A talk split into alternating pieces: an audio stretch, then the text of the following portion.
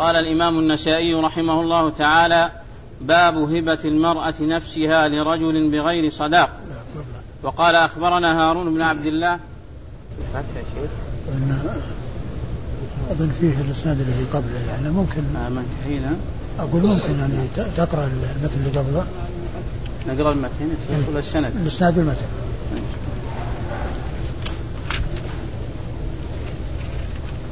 نعم، قال في باب إباحة التزويج بغير صداق أخبرنا علي بن حجر حجر بن حجر قال حدث حجر حجر قال أخبرنا علي بن حجر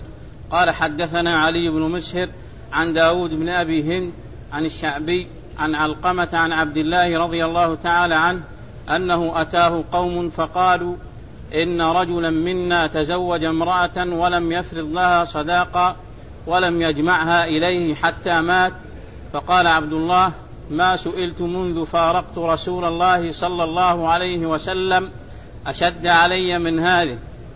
فأتوا غيري فاختلفوا إليه فيها شهرا ثم قالوا له في آخر ذلك من نسأل إن, إن لم نسألك وأنت من جلة أصحاب محمد صلى الله عليه وسلم بهذا البلد ولا نجد غيرك قال سأقول فيها بجهد رأيي فإن كان صوابا فمن الله وحده لا شريك له وإن كان خطأ فمني ومن الشيطان والله ورسوله منه براء أرى أن أجعل لها صداق نسائها لا وكس ولا شطط ولها الميراث وعليها العدة أربعة أشهر وعشرة قال وذلك بسمع أناس من أشجع فقاموا فقالوا نشهد أنك قضيت بما قضى به رسول الله صلى الله عليه وسلم في امرأة منا يقال لها برو بروع أو بالفتح بروع ولا بروع نعم بروع بنت واشق قال فما رؤي عبد الله فرح فرحة يومئذ إلا بإسلامه بسم الله الرحمن الرحيم الحمد لله رب العالمين وصلى الله وسلم وبارك على عبده ورسوله نبينا محمد وعلى اله واصحابه اجمعين اما بعد فهذا الحديث حديث عبد الله بن مسعود عن آه، مع عن آه، جماعة من أشجع فيهم معقل بن سنان الأشجعي رضي الله عنه أن النبي صلى الله عليه وسلم قضى في امرأة آه، عقد عليها رجل ومات عنها دون أن يدخل بها ولم يفرض لها صداقا فالنبي صلى الله عليه وسلم قضى بأن لها صداق مثيلاتها وعليها العدة ولها الميراث عليها العدة ولها الميراث وكان عبد الله بن مسعود رضي الله عنه اجتهد في هذه المسألة قبل أن يعلم النص وكان اجتهاده موافقا للنص وقد مر الحديث من الطرق المتعددة بالأمس وبقي علينا ما يتعلق بإسناده فيقول النسائي أخبرنا علي بن حجر وهو ابن إياس السعدي المروزي ثقة أخرج له البخاري ومسلم والترمذي والنسائي عن علي بن مسهر وهو ثقة أخرج له أصحاب الكتب الستة عن داود بن أبي هند وهو ثقة أخرج له البخاري تعليقا ومسلم وأصحاب السنن الأربعة عن الشعبي هو عامر بن شراحبيل الشعبي وهو ثقة أخرج له أصحاب الكتب الستة عن علقمة آه، بن يزيد بن قيس النخعي الكوفي ثقة أخرج له أصحاب الكتب الستة عن عبد الله بن مسعود رضي الله عنه الهذلي عن عبد الله بن مسعود الهذلي رضي الله عنه صاحب رسول الله صلى الله عليه وسلم وحديثه أخرجه أصحاب الكتب الستة عن جماعة من أصحاب النبي صلى الله عليه وسلم من أشجع وقد مر في بعض الطرق تسمية واحد منهم وهو معقل بن سنان الأشجعي رضي الله عنه وحديثه أخرجه أصحاب السنة الأربعة قال باب هبة المرأة نفسها لرجل بغير نفسها. صداق نفسها بالفتح يا شيخ إيه إيه نفسها مفعول هبة قال باب هبة, هبة المرأة نفسها لرجل بغير صداق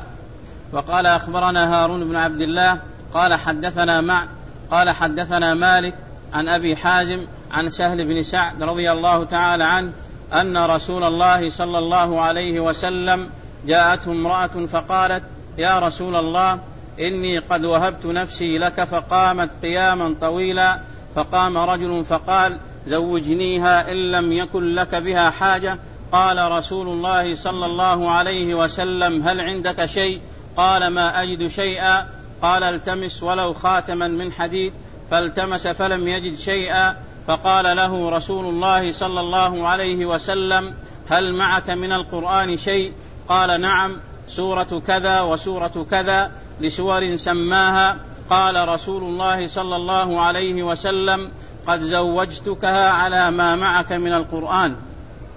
ثم ورد النسائي هذه الترجمة وهي هبة المرأة نفسها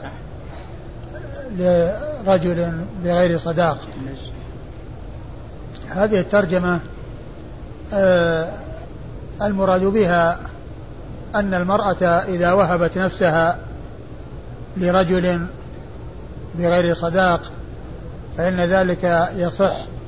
ولكن هذا من خصائص الرسول صلى الله عليه وسلم فهو الذي اختص بهذا وقد جاء ذلك في القرآن وامرأة وهبت نفسها للنبي للنبي إن أراد النبي أن يستنكحها خالصة لك من دون المؤمنين خالصة لك من دون المؤمنين فهذا من خصائصه صلى الله عليه وسلم كون المرأة تهب نفسها له ويكون ذلك بغير صداق ولما لم يكن به حاجة إليها ثم أورد النسائي حديث سالم بن سعد الساعدي رضي الله عنه في قصة المرأة الواهبة نفسها للنبي صلى الله عليه وسلم آه، إذ جاءت إليه وهو في مجلسه ومعه جماعة فوهبت نفسها له صلى الله عليه وسلم ليتزوجها فالرسول صلى الله عليه وسلم صوب فيها النظر وخفضه ولم يرد جوابا وكأنه ليس له بها حاجة فجلست فقال رجل من الحاضرين إن لم يكن بك إن لم يكن لك بها حاجة يا رسول الله فزوجنيها فقال هل عندك شيء يعني تصدقها إياه فأخبر بأنه ليس عنده شيء قال التمس ولو خاتما من حديد فالتمس ولم يجد حتى الخاتم من حديد ثم إنه سأله هل هل عنده شيء من القرآن فذكر سورا من القرآن آه، آه، آه، يحفظها فقال له النبي صلى الله عليه وسلم قد زوجتك بما معك من القرآن فهبة المرأة نفسها بغير صداق هذا إنما هو للنبي صلى الله عليه وسلم هبة إنما هو للنبي صلى الله عليه وسلم لأن النبي عليه الصلاة والسلام لما لم يكن له بها حاجة احتاج الأمر إلى صداق احتاج الأمر إلى صداق ولهذا قال له ابحث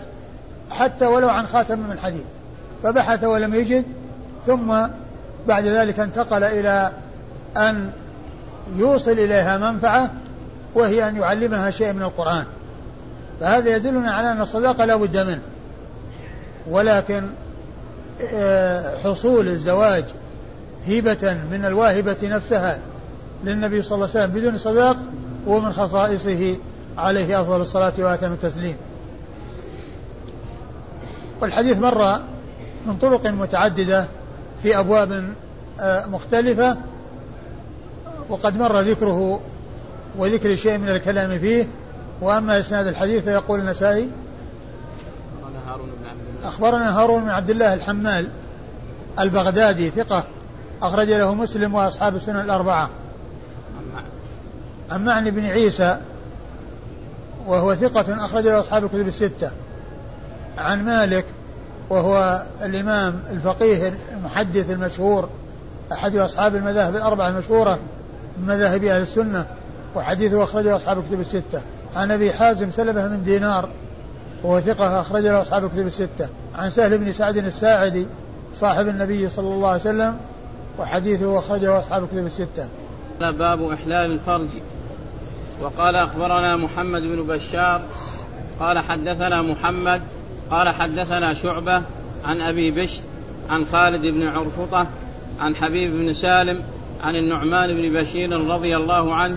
عن النبي صلى الله عليه وسلم في الرجل يأتي جارية امرأته قال إن كانت أحلتها له جلدته مئة وإن لم تكن أحلتها له رجمته ثم ورد النسائي هذه الترجمة هي إحلال الفرج يعني آه، يقصد بذلك المرأة التي لها أمة تملكها وأحلت فرجها لزوجها بأن يطأها أي مكنته من وطئها أي المرأة زوجته المالكة للأمة آه، أحلت فرجها فرج آه، أمتها لزوجها يعني ما حكم ذلك إذا حصل وإذا وقع فما يترتب عليه ومن المعلوم أن آه، الأبضاع لا تستباح إلا بأمرين اثنين لا ثالث لهما وهما الزواج وملك اليمين لأن يعني كل إنسان يتزوج فيطأ زوجته أو يملك أمة فيطأها بملك اليمين وليس وراء هذين الطريقين أمر شيء يجوز وتستباح به الفروج وقد بين الله عز وجل ذلك في كتابه العزيز فقال والذين هم لفروجهم حافظون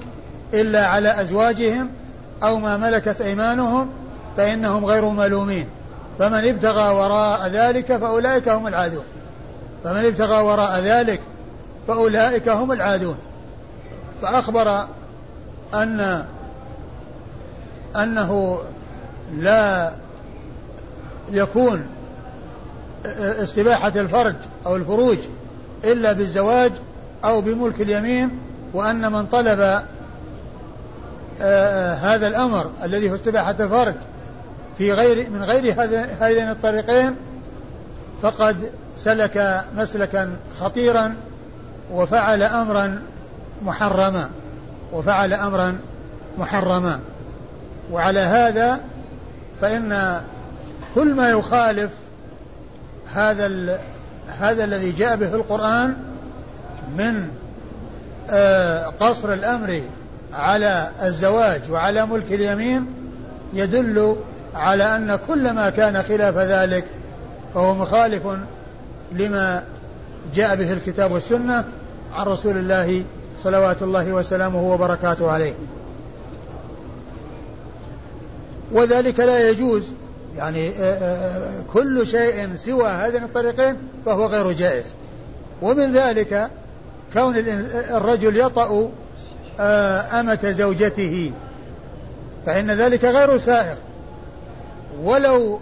مكنته من ذلك ولو مكنته من ذلك فإنه لا يجوز لأنه تمكين من محرم والإباحة إنما هي بالطريقين الاثنين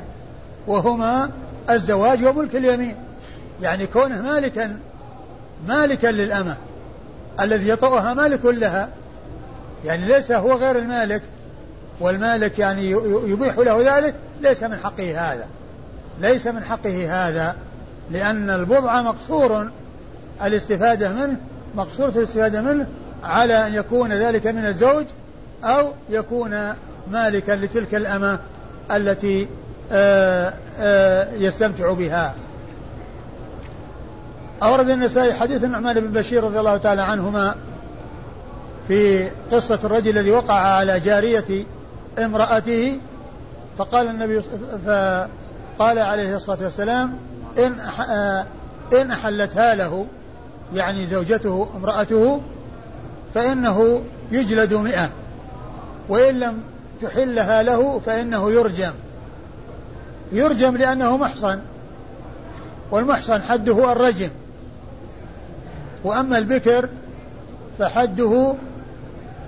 الجلد والتغريب حده الجلد والتغريب والذي جاء في الحديث هنا ليس حدا يعني كونه يعني يجلدها يجلد مئة هذا ليس حدا لأن مثله محصن والمحصن حده الرجم والمحسن حده الرجم وكونه جاء في الحديث أنه يجلد مئة ليس ذلك حدا وإنما هو تعزير ومبالغة في التعزير لأن هناك شيء عول عليه وهو الترخيص له من زوجته بأن يطأ أمتها فيكون ذلك يقتضي التعزير والمبالغة فيه إلى أن يصل حد أو مثل حد آه، البكر وهو أنه يجلد مئة جلدة الذي لم يكن محصنا أما من كان محصنا فإنه آه،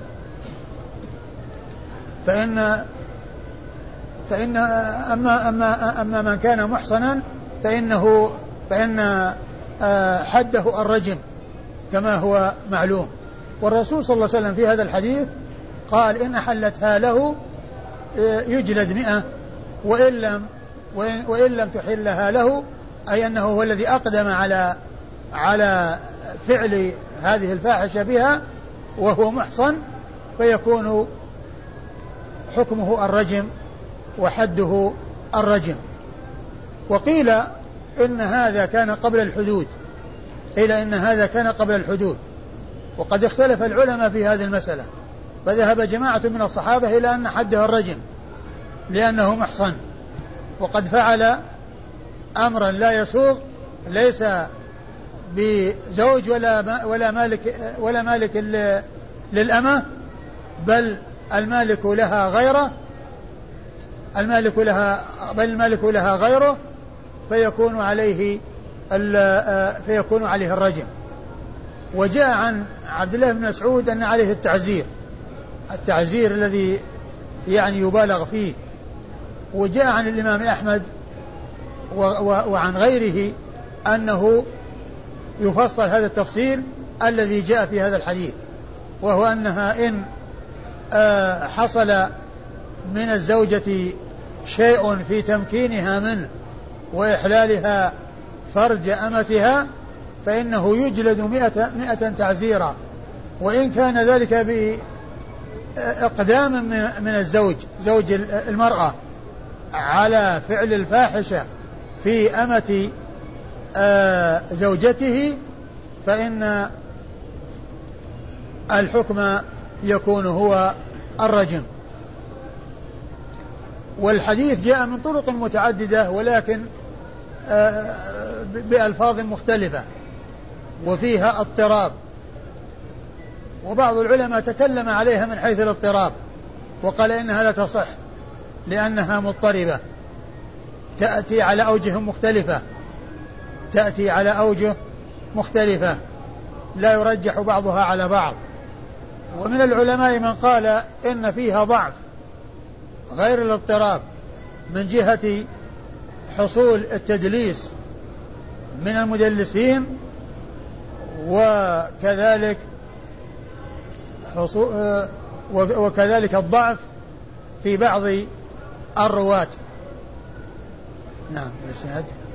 قال أخبرنا محمد بن بشار أخبرنا محمد بن بشار الملقب بن دار وهو ثقة أخرج له أصحاب الكتب الستة بل هو شيخ لأصحاب الكتب الستة رووا عنه مباشرة وبدون واسطة عن محمد عن محمد وهو بن جعفر الملقب غندر البصري ثقة أخرج له أصحاب الكتب الستة عن شعبة وهو بن الحجاج الواسطي ثم البصري وهو ثقة وصف بأنه أمير المؤمنين في الحديث وحديثه أخرجه أصحاب الكتب الستة عن أبي بشر عن أبي بشر وهو جعفر بن إياس المشهور بابن أبي وحشية وهو ثقة أخرجه أصحاب الكتب الستة عن خالد بن عرفطة عن خالد بن عرفطة وهو مقبول أخرج حديثه أبو داود النسائي البخاري في الأدب وأبو داود النسائي البخاري في الأدب المفرد وأبو داود النسائي عن حبيب بن سالم وهو لا, ب... لا بأس به نعم لا بأس به وتعادل صدوق وحديثه أخرجه أبو داود النسائي مسلم وأصحاب السنة أخرج حديثه مسلم وأصحاب السنة الأربعة عن عن عن النعمان بن بشير عن النعمان بن بشير صاحب رسول الله صلى الله عليه وسلم و وهو صحابي ابن صحابي وحديثه أخرجه أصحاب الكتب الستة وكان من صغار الصحابة رضي الله عنه وأرضاه توفي رسول الله عليه الصلاة والسلام وعمره ثمان سنين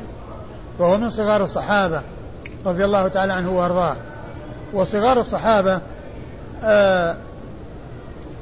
آآ آه، هناك أشياء يرونها عن النبي صلى الله عليه وسلم وبعضها يروونها عن أصحاب النبي صلى الله عليه وسلم يروونها عن أصحاب النبي عليه الصلاة والسلام وتعتبر مراسيل ومراسيل الصحابة كلها عمدة وحجة يعول عليها لأن الغالب عليهم أنهم لا يرون إلا عن الصحابة وقد جاء عن النعمان بن بشير التصريح بسماع أحاديث من رسول الله صلى الله عليه وسلم فهي ليست من مراسيل الصحابة ومنها الحديث المشهور إن الحلال بين وإن الحرام بين وبينهما أمور مشتبهات رواه الشيخان البخاري ومسلم من حديث النعمان بن بشير وفيه قوله سمعت رسول الله صلى الله عليه وسلم يقول كذا فتحمل في حال صغره وأدى في حال كبره تحمل وعمره أقل من ثمان سنوات لأن النبي صلى الله عليه وسلم توفي وعمره بن نعمان بشير ثمان سنوات ومعنى هذا أنه تحمل قبل ذلك تحمل قبل ذلك وتحمل الصغير في حال صغره وتأديته في حال كبره هذا أمر معتبر لأن المعول عليه هو إخباره وهو مكلف إخباره وذكره ما يريد أن يرويه وهو مكلف آه، آه، فالنعمان رضي الله تعالى عنه وارضاه سمع من النبي صلى الله عليه وسلم بعض الاحاديث وكان عمره لما توفي رسول الله عليه الصلاه والسلام ثمان سنين ومثل ذلك الكافر اذا تحمل في حال كفره وادى في حال اسلامه اذا تحمل في حال كفره وادى في حال اسلامه فان ذلك معتبر الصغير يتحمل في حال الصغر ويؤدي في حال الكبر معتبر تحمله وتأديته والكافر يسلم ويكون متحملا في حال كفره ثم يؤدي بعد إسلامه ذلك معتبر ومن ذلك قصة آه، حديث هرقل عظيم الروم مع أبي سفيان وأبو سفيان إذ ذاك مشرك وكان يحدث ويخبر عما جرى له من آه آه، المعارضة والمخالفة لما جاء به النبي صلى الله عليه وسلم في حال كفره و وما يعني آه، رواه وأخبر به مما كان تحمله في حال كفره لأن المعتبر في حال الأداء فإذا أدى وهو أهل للأداء فإن ذلك هو المعتبر ولو كان تحمله في حال الكفر فالصغير إذا تحمل في الصغر وأدى في الكبر والكافر إذا تحمل في الكفر وأدى في حال الإسلام فكل منهما حديثه معتبر ومعول عليه وقال أخبرنا محمد بن معمر قال حدثنا حبان قال حدثنا أبان عن قتادة عن خالد بن عرفطة عن حبيب بن سالم عن النعمان بن بشير رضي الله عنه أن رجلا يقال له عبد الرحمن بن حنين وينبز قرقورا أنه وقع بجارية امرأته فرفع إلى النعمان بن بشير فقال لأقضين فيها بقضية رسول الله صلى الله عليه وسلم إن كانت أحلتها لك جلدتك وإن لم تكن أحلتها لك رجمتك بالحجارة فكانت أحلتها له فجلد ماءه ثم ورد النسائي حديث النعمان بن بشير رضي الله عنه وهو مثل الذي قبله مثل الذي قبله إن كانت أحلت له من سيدتها فإنه يجلد مئة وإن لم تحلها له فإنه يرجم بالحجارة نعم. والذي بعده قال قتادة فكتبت إلى حبيب بن سالم فكتب إلي بهذا قال قتادة فكتبت إلى حبيب بن سالم فكتب كتب إلي بهذا يعني معناه أنه يرويه مكاتبة يعني يرويه مكاتبة والمكاتبة معتبرة يعني عند العلماء يعني كل إنسان يكتب إلى شخص ثم يحدثه بالكتاب ذلك معتبر عند العلماء قال أخبرنا محمد بن معمر أخبرنا محمد بن معمر هو البحراني وهو صدوق أخرج حديثه أصحاب الكتب الستة بل هو شيخ لأصحاب الكتب الستة بل هو شيخ لأصحاب الكتب الستة رووا عنه مباشرة وبدون واسطة يعني مثل محمد بن بشار ومحمد المثنى و... و... و... و... وعمرو بن علي الفلاس كل هؤلاء ويعقوب بن ابراهيم الدورقي كل هؤلاء من الذين آه، هم شيوخ لاصحاب الكتب السته رووا عنهم مباشره وبدون واسطه محمد بن معمر الثاني آه، ومحمد بن معمر ذكر المزي في تهذيب الكمال أنه روى عن حبان بن هلال وفي تقريب وفي آه، تهذيب التهذيب ذكر الحافظ بن حجر في ترجمة محمد بن معمر الجهني أنه روى عن حبان بن هلال روى عن حبان بن هلال فيحتمل يعني هذا وهذا وكل منهما صدوق إلا أن البحراني شيخ لأصحاب الكتب الستة وأما الثاني الجهني فهو آه، رواه له أبو داود والنسائي رواه له أبو داود والنسائي فقط أيوة عن حبان بن هلال وهو ثقة أخرجه أصحاب الكتب الستة عن عن أبان عن أبان بن يزيد العطار وهو ثقة أخرج له البخاري ومسلم وأبو داود والترمذي والنسائي أي أصحاب الكتب الستة ابن ماجه عن قتادة عن قتادة بن دعامة السدوسي البصري ثقة أخرجه أصحاب الكتب الستة عن خالد بن عرفطة عن خالد بن عرفطة وقد مر ذكره عن حديث سالم عن النعمان بن بشير عن حبيب بن سالم عن نعمان بشير وقد مر ذكر هؤلاء الثلاثة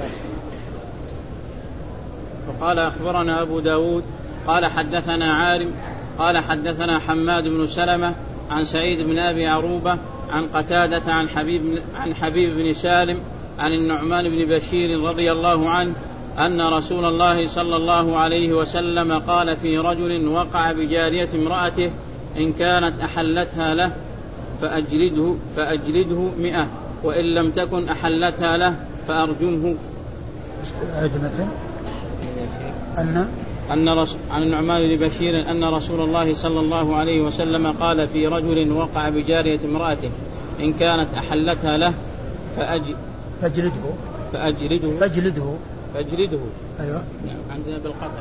ها؟ بالقطع حمزة قطع فأجلده فأجلده فأجلده فأجلده والثانية وإن لم تكن أحلتها له فأرجمه فأرجمه يعني ضمر على عهد النبي ما أدري إذا كان أنها الضمير يرجع للنبي صلى الله عليه وسلم فيكون قطع لكن الذي مر في بعض الروايات أنه قال له إن كان كذا فكذا وإن كان كذا فكذا يعني هو إذا كان أن الذي آه، آه، النبي النبي النبي يخبر عن نفسه صلى الله عليه وسلم فيكون أجلده وأرجمه وإن كان أمرا يعني منه صلى الله عليه وسلم لمن يتولى هذه المهمة فيكون فاجلده وفرجمه أيوه انتهى قال أخبرنا أبو داود أخبرنا أبو داود هو سليمان بن سيف الحراني وهو ثقة أخرج له النسائي وحده أخرج له النسائي وحده عن عارم عن عارم وهو محمد بن فضل أبو النعمان ثقة أخرج له أصحاب الكتب الستة عن حماد عن حماد بن سلمة بن دينار البصري ثقة أخرج له البخاري تعليقا ومسلم وأصحاب السنة الأربعة عن سعيد بن أبي عروبة عن سعيد بن أبي عروبة ثقة أخرج له أصحاب الكتب الستة قتادة عن حبيب عن, عن قتادة عن حبيب عن النعمان وقد مر ذكر هؤلاء الثلاثة قال أخبرنا محمد بن رافع قال حدثنا عبد الرزاق قال حدثنا معمر عن قتادة عن الحسن عن قبيصة بن حريب عن سلمة بن المحبق قال قضى النبي صلى الله عليه وسلم في رجل وطئ جارية امرأته إن كان استكرهها فهي حرة وعليه لسيدتها مثلها وإن كانت طاوعته فهي له وعليه لسي وعليه لسيدتها مثلها. عيد الاسناد. قال اخبرنا محمد بن رافع آه. قال حدثنا عبد الرزاق قال حدثنا معمر عن قتادة عن الحسن عن قبيصة بن حري عن سلمة بن المحبق. ايوه. نعم. ايوه. والمتن كذلك. نعم. قال قضى النبي صلى الله عليه وسلم في رجل وطئ جارية امرأته إن كان استكرهها فهي حرة وعليه لسيدتها مثلها وإن كانت طاوعته فهي له وعليه لسيدتها مثلها ثم ورد النسائي حديث سلمة بن محبق رضي الله تعالى عنه أن رجلا وقع على جارية امرأته فبلغ ذلك النبي صلى الله عليه وسلم فقال إن استكرهها فهي حرة وعليه لسيدتها مثل سيدتها مثلها يعني تكون حرة بسبب فعلها هذا فعله هذا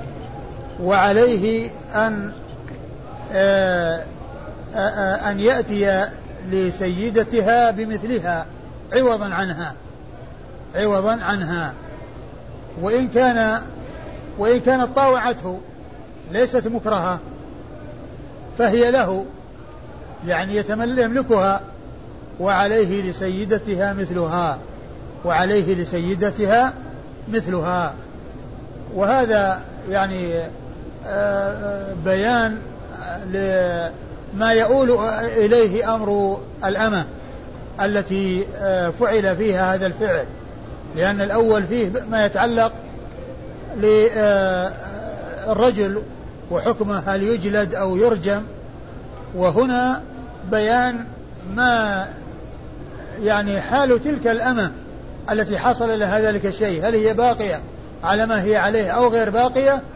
فقال إن كان استكرهها فهي حرة وعليه لسيدتها مثلها يغرم لسيدتها مثلها لأنها صارت حرة بهذا العمل وإن كانت طاوعته أي الأمة يعني ما هناك استكراه بل مطاوعة فهي تكون له ويكون عليه لسيدتها مثلها نعم قال أخبرنا محمد بن رافع محمد بن رافع النيسابوري القشيري ثقة أخرج له أصحاب كتب الستة إلا ابن ماجه عن عبد الرزاق بن همام الصنعاني ثقة أخرج له أصحاب كتب الستة عن معمر بن راشد ثقة أخرج له أصحاب كتب الستة عن قتادة عن قتادة وقد مر ذكره عن الحسن عن الحسن بن أبي الحسن البصري ثقة أخرج له أصحاب الكتب الستة عن قبيصة بن حريث عن قبيصة بن حريث وهو صدوق أخرج له أصحاب السنن وهو صدوق أخرج له أصحاب السنن الأربعة عن سلمة بن محبق عن سلمة بن محبق وهو صحابي أخرج حديثه أبو داود والنسائي وابن ماجه أخرج حديثه أبو داود والنسائي وابن ماجه قال اخبرنا محمد بن عبد الله بن بزيع قال حدثنا يزيد قال حدثنا سعيد عن قتاده عن الحسن عن سلمه بن المحبق ان رجلا غشي جاريه لامراته فرفع ذلك الى رسول الله صلى الله عليه وسلم فقال ان كان استكرهها فهي حره من ماله وعليه الشروة لسيدتها وان كانت طاوعته فهي لسيدتها ومثلها من ماله الأول أول متن أعيد المتن إيه. عن سلامة بن المحبق أن رجلا غشي جارية لامرأته فرفع ذلك إلى رسول الله صلى الله عليه وسلم فقال إن كان استكرهها فهي حرة من ماله وعليه الشروة أيوة وعليه الشروة لسيدتها الشروة من الشراء لا لا شروة يعني مثل الشروة هي المثل مثلها وعليه الشر لسيدتها وإن كانت طاوعته فهي لسيدتها ومثلها من ماله وإن كانت طاوعته فهي لسيدتها ومثل فهي لسيدتها ومثلها من ماله ثم أورد النسائي حديث سلم المحقق المحبق من طريق أخرى وهو مثل الذي قبله إلا أنه إن كان استكرهها فهي حرة ولسيدتها مثلها الشروى يعني مثلها ولسيدتها الشروى أي المثل لأن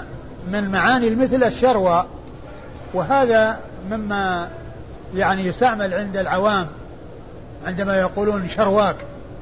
يعني مثلك يعني كثيرا ما يأتون بهذه العبارة يستعملونها فيما بينهم وهي لغة عربية يعني بمعنى المثل يعني شرواك يعني مثلك كذا وكذا والشروى المثل فإن كان استكرهها فعليه فهي حرة ولسيدتها الشروى يعني مثلها يعني واحدة مثلها عوضا عنها لأن تلك خرجت من ملكها بالتحرير حررت صارت حرة وإن كانت طاوعته فهي لسيدتها وعليها وعليه مثلها أيضا يعني هذا يختلف عن الذي قبله الرواية السابقة السابقة تكون له ولسيدتها مثلها وهنا هي لسيدتها وأيضا يضاف إليها أمة أخرى يضاف إليها أمة أخرى تعطى لسيدتها تعطى لسيدتها وهذه الأحاديث حديث نعمان بشير وحديث سلم المحبق يعني كلها ضعفها الألباني وقد ذكر العلماء أنها مضطربة وهذا الاضطراب الموجود فيها من حيث يعني التفاوت في ألفاظها يعني مثل ما جاء في هذا الحديث مرة يقول أن أن إن, طاوع إن طاوعته فهي له ولسيدتها مثلها والرواية الثانية يقول هي لسيدتها وله ولسيدتها مثلها يعني يضاف إليها أمة أخرى تملكها السيدة نعم, نعم. قال أخبرنا محمد بن عبد الله بن بزير أخبرنا محمد بن عبد الله بن بزيع هو صدوق ثقة ثقة أخرج حديثه مسلم والترمذي والنسائي أخرج حديثه مسلم والترمذي والنسائي عن يزيد عن يزيد بن زريع وهو ثقة أخرج له أصحاب كتب الستة عن سعيد عن قتادة عن الحسن عن سعيد عن قتادة عن الحسن عن سلمة عن سلمة وقد مر ذكر هؤلاء الأربعة قال تحريم المتعة وقال أخبرنا عمرو بن علي قال حدثنا يحيى عن عبيد الله بن عمر قال حدثني الزهري عن الحسن وعبد الله ابني محمد عن أبيهما رضي الله تعالى عنه أن أن عليا بلغه أن رجلا لا يرى بالمتعة بأسا فقال إنك تائه إنه نهى رسول الله صلى الله عليه وسلم عنها وعن لحوم الحمر الأهلية يوم خيبر ثم ورد النسائي هذه الكلمة تحريم المتعة والمتعة هي الزواج المؤقت الذي آه، له أمد ينتهي إليه لأن من من شأن الزواج أن يكون على التأبيد يعني ليس ليس له أمد ينتهي إليه يتزوج الإنسان وهي زوجته على التأبيد إلا إذا حصل طلاق منه أو فسخ يعني آه، آه، أو ما إلى ذلك فإنه ينتهي لكن الأصل فيه أنه لا يؤجل بأجل ولا يكون له غاية ينتهى إليها بل الأصل في الزواج أنه يكون على التأبيد هي زوجته دائما لا يفرق بينهما إلا الموت أو الطلاق لا يفرق بينهما إلا الموت أو الطلاق ما يفرق بينهما ببلوغ الأجل الذي يحدد هذا هو الأصل في الزواج والمتعة هي زواج مؤقت له أمد ينتهي إليه مدة شهر يتزوجها لمدة شهر فإذا انتهى الشهر خلاص انتهت انتهى انتهت مدة العقد وصلاحية العقد كانت مباحة وأبيحت وجاءت النصوص في إباحتها ولكنها حرمت بعد ذلك وصار تحريمها مؤبدا وعلى ذلك العلماء على أنها حرام وأنها لا تجوز وأن تحريمها مؤبد والرافضة هم الذين يقولون بها وهم الذين يرون بقاءها ومع هذا فقد جاءت الأحاديث عن علي نفسه رضي الله تعالى عنه في بيان تحريمها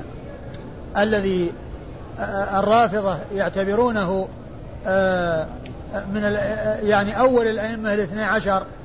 الذين يصفونهم بالصفات التي آه، هم براء منها وهم لا يرضونها لأنهم يغلون فيهم إلى غلوا شديدا ويصفونهم بصفات لا يجوز وصفهم بها وهم لا يرضون بذلك بلا شك فهذه هذه أو هذا النكاح المحرم الذي كان مباحا ثم نسخ إنما جاء تحريمه عن علي نفسه يعني ما جاء عن أبي بكر وعمر وعثمان اللي ما يعول عليهم آه، الرافضة والذين يكفرهم الرافضة أو يفسقونهم ويبغضونهم ويسبونهم وإنما جاء عن علي نفسه فهذا زيادة في آه، آه، يعني في زيادة في الثبوت عليهم وثبوته يعني آآ آه، آآ آه، ثبوت التحريم أنه جاء ممن يعولون عليه وممن يصفونه بالعصمة الذي هو علي رضي الله عنه وأرضاه أول الأئمة الاثنى عشر عند الرافضة وهو رابع الخلفاء الراشدين المهديين عند أهل السنة والجماعة رضي الله تعالى عنه وعن الصحابة أجمعين فالمتعة وهي الزواج المؤقت الذي يضرب له أجل ينتهي ببلوغ الأجل كانت مباحة ثم حرمت وبقيت محرمة وصار حكم ذلك لا يسوغ بل جاء عن بعض الصحابة بل جاء عن عمر رضي الله عنه أنه آه، أن من فعل ذلك فإنه زاني وأنه يستحق الجلد أو يستحق الرجم يعني كان محصنا أو كان بكرا مش المتن أنه أنه أن, أن علي رضي الله عنه أن عليا بلغه أن رجلا لا يرى بالمتعة بأسا فقال إنك تائه إنه نهى رسول الله صلى الله عليه وسلم عنها وعن لحوم الحمر الأهلية آه علي رضي الله عنه قال هذا بهذه المناسبة وهي أنه بلغه وجاءه رجل يخبره بأن رجلا لا يرى به بأسا فقال إنك تائه يعني الذي إذ تقول هذا وإذ تبحث عن هذا وإذ تسعى وراء هذا إنك تائه والتائه هو الضايع أو الهالك أو الذي ليس على سبيل ولا على طريق إنك تائه ايش بعدها؟ انه نهى رسول الله صلى الله عليه وسلم عنها وعن الحمر لحوم الحمر الاهليه يوم خيبر. انه نهى رسول الله صلى الله عليه وسلم عنها اي عن المتعه وعن لحوم الحمر الاهليه يوم خيبر وكان ذلك في السنه السابعه. ثم ابيحت بعد ذلك وحرمت تحريما مؤبدا لا لا تجوز معه ابدا الاسناد؟ قال اخبرنا عمرو بن علي اخبرنا عمرو بن علي الفلاس ثقة اخرج له اصحاب الكتب الستة بل هو شيخ لاصحاب الكتب الستة. عن يحيى عن يحيى القطان ثقة اخرج له اصحاب الكتب الستة. عن عبيد الله بن عمر عن عبيد الله بن عمر بن حفص بن عاصم بن عمر العمري وهو ثقة اخرج له اصحاب الكتب الستة. عن الزهري عن الزهري وهو محمد بن مسلم بن عبيد الله بن شهاب الزهري ثقة فقيه أخرج له أصحاب كتب الستة. عن الحسن وعبد الله بن محمد عن الحسن و... و... وعبد الله بن محمد بن علي بن الحنفية وكل منهما ثقة وكل منهما أخرج له أصحاب الستة الحسن وعبد الله ابن محمد ابن علي الذي اشتهر بابن الحنفية وهو أيضا ثقة اللي هو محمد بن الحنفية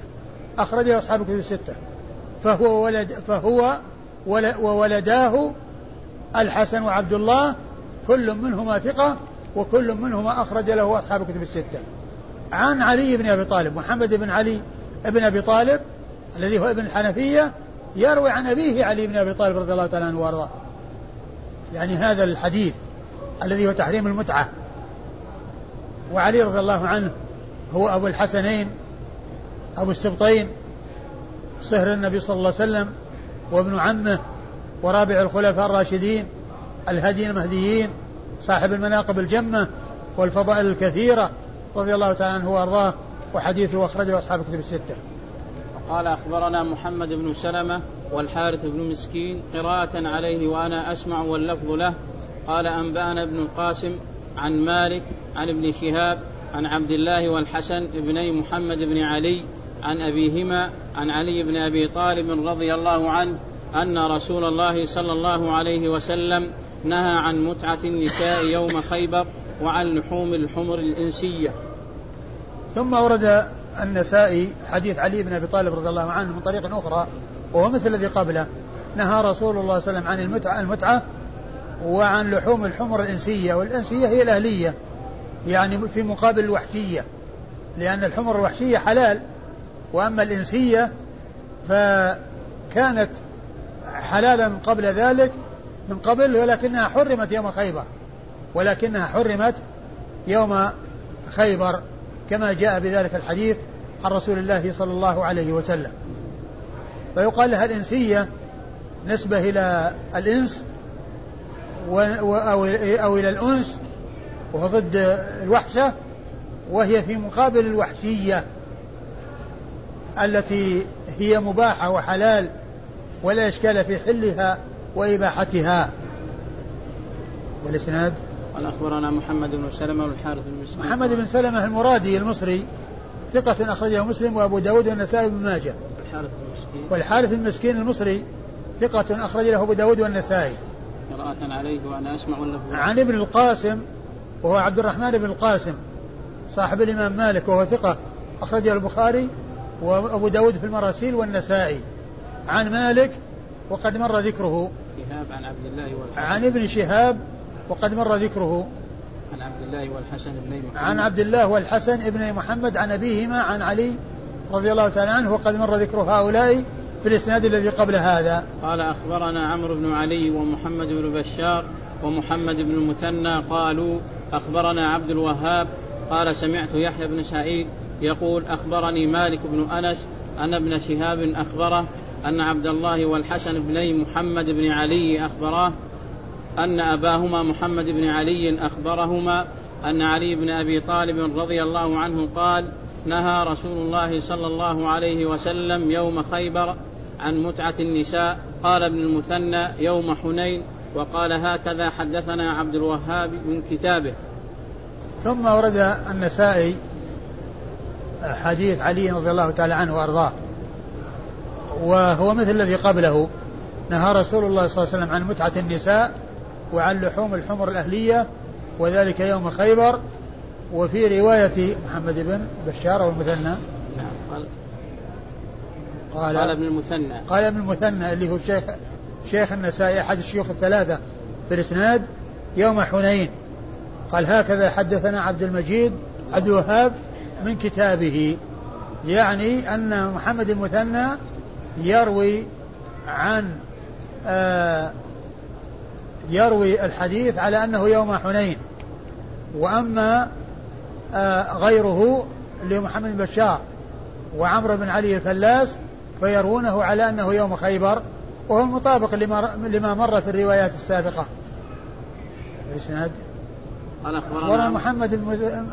عمرو بن علي ومحمد المثنى ومحمد بن بشار هؤلاء الثلاثة من شيوخ أصحاب الكتب الستة هؤلاء الثلاثة من شيوخ أصحاب الكتب الستة رووا عنهم مباشرة وبدون واسطة وكل منهم أخرج حديثه أصحاب الكتب الستة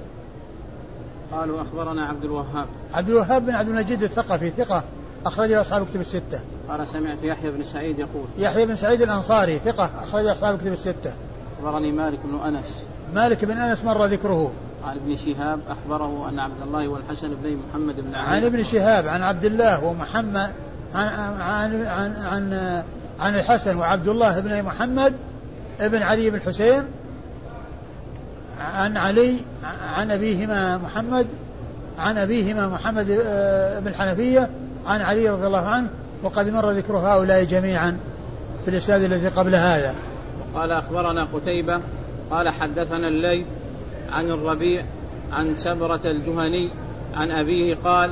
اذن رسول الله صلى الله عليه وسلم بالمتعه فانطلقت انا ورجل الى امراه من بني عامر فعرضنا عليها انفسنا فقالت ما تعطيني فقلت ردائي وقال صاحبي ردائي وكان رداء صاحبي اجود من ردائي وكنت اشب منه فإذا, فإذا نظرت إلى رداء صاحبي أعجبها وإذا نظرت إلي أعجبتها ثم قالت أنت ورداء ورداؤك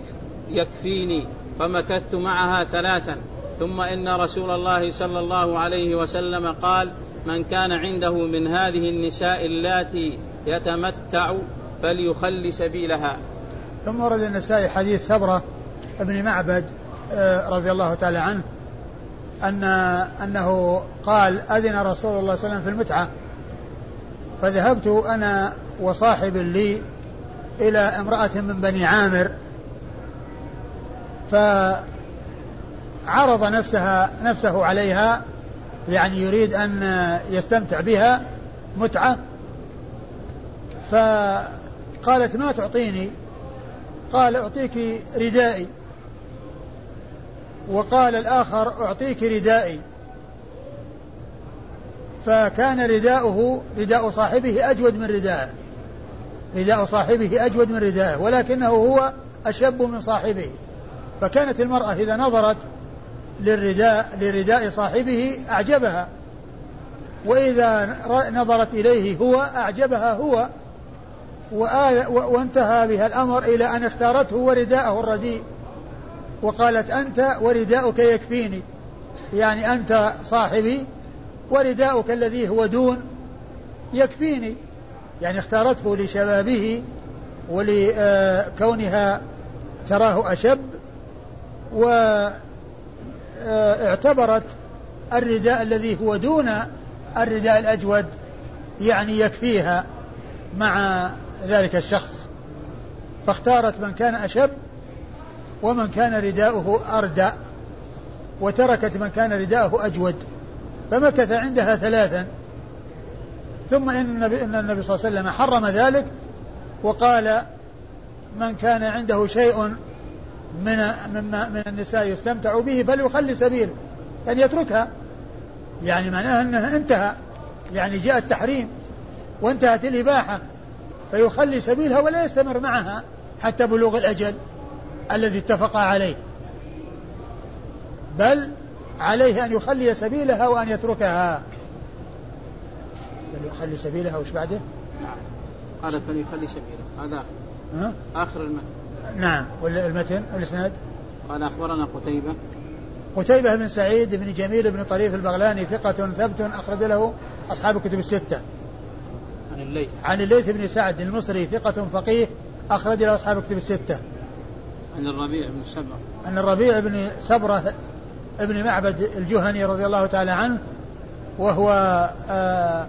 وهو آه، ثقة نعم ثقة أخرج له مسلم وأصحاب السنة أخرج له مسلم وأصحاب السنة الأربعة أما أبوه سبرة بن معبد الصحابي فهو فحديثه أخرجه البخاري تعليقا نعم ومسلم وأصحاب السنن أي نعم البخاري تعليقا ومسلم وأصحاب السنة الأربعة انتهى الباب انتهى والله تعالى أعلم وصلى الله وسلم وبارك على عبده ورسوله نبينا محمد وعلى آله وأصحابه أجمعين